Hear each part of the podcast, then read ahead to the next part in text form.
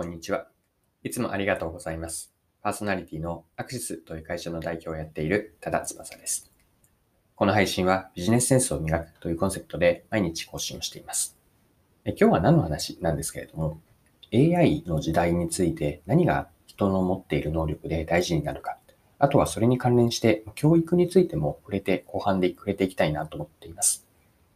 それでは最後までぜひお付き合いください。よろしくお願いします。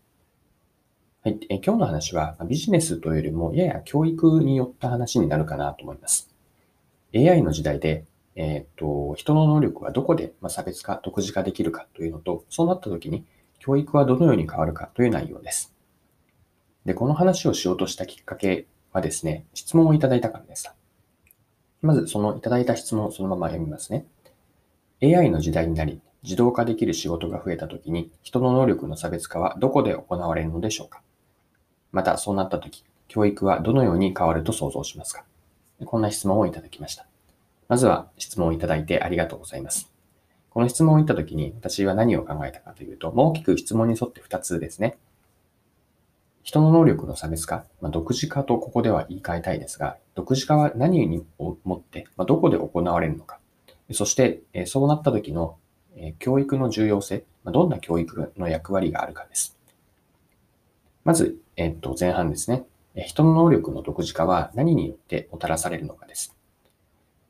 比較対象として、まあ、機械ですね。AI とあったような機械と比べたときに、人ならではの特徴というのはどのようなものがあるでしょうか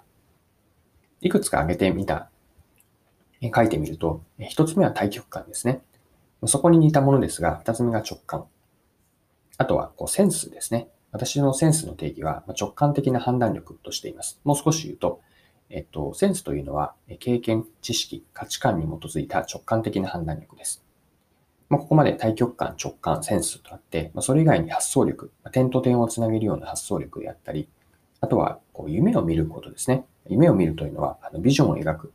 の意味を使っていますが、えビジョンを描くこと、あとは遊び心。えこれらが人の独自の、まあ、機会にはまだ今のところはない。そしてこれからもしばらくは機会には持てないであろうと私が考える人の独自化の源泉なんです。で、ここであの源泉という言葉は意図的に使っているんですね。なぜこの独自化の源泉と言っているかというと、先ほど言ったあの対極感とかセンス、遊び心というのは、これらは持っているだけではまだその価値への提供につながっていないんですね。あくまで自分の中に、人がそれぞれ自分の中にあるだけで、相手とか世の中への価値提供になっていないんです。その意味で価値や独自化の源泉と言っているんです。で、この源泉から2つ考えることができるかなと思っていて、えっと、一つはその源泉の強化ですね。まあ、リソース強化と言えます。源泉なるものを獲得をして磨いていくこと、持っているものを強化する。これが一つ目。もう一つが、えここが価値提供につながっていくんですが、じゃあその源泉をどのような、えっと、やり方を通じて価値提供につなげていくかです。別の表現をすれば、リソースの価値転換プロセスですね。で、このリソースの強化とリソースの転換プロセス、価値への転換プロセス。ここに、えっと、これからの教育が求められる役割があるなと考えます。では、ここからが質問いただいた後半ですね。AI の時代になったとき、で、先ほどの人ならではの特徴を見たときに、じゃあ教育はどのように変わると想像しますかです。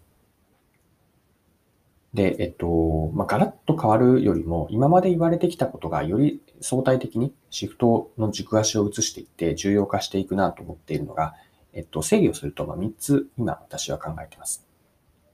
ま、1つは丸抜ではなくて、ま、正解のないことをいかに考え抜けるかという教育です。ま、唯一の正解があるというのは、世の中全般では稀で、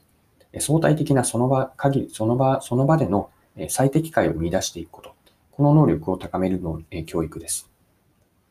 で、あとは、えっと、減点方式ではなく、まあ、得意を伸ばす教育ですね。で、そのためには挑戦と失敗の奨励をして、まあ、どんどん挑戦をして、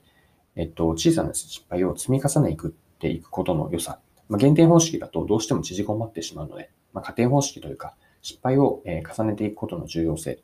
これも教育で教えられるようにしたい、なりたいと考えます。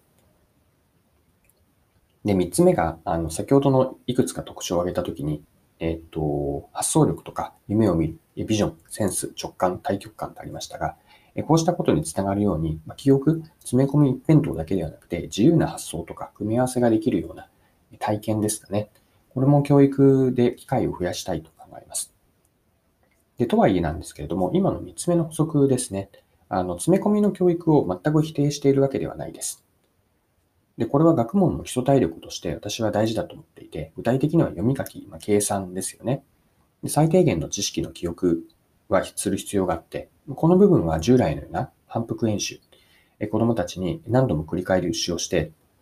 時には知識の詰め込みのようなものにもなるかもしれませんが、今後、えっと、一生にわたって、生涯にわたって学び続けていくための足腰を鍛え。まあ、それが人間の独自化の源泉ですね。対極感とか直感、センスを強化していくと考えます。で、もう一つ触れておきたいことがあって、それは AI に代表する機械と付き合い方ですね。まあ、AI は嫌をなく、あの、進化していくと思うんです。で、その時に教育の場でじゃあどう AI と距離をとって付き合っていくかなんですが、えっと、あくまで AI をこう積極的に利用する教育を実現したいなと思